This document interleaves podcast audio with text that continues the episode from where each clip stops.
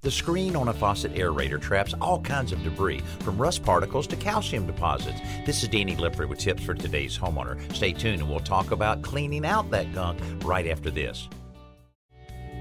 You turn on a faucet and all you get is a trickle of water.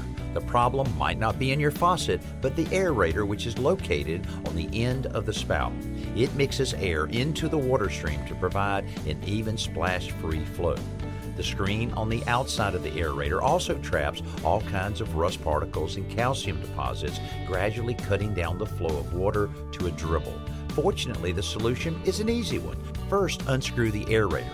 If you can't loosen it by hand, wrap it with masking tape to protect the surface and use a pair of pliers to get a solid grip. Once it's off, soak it in white vinegar for an hour or two to dissolve the gunk. Give it a good rinse and screw it back in place. I'm Danny Lipford with tips for today's homeowner.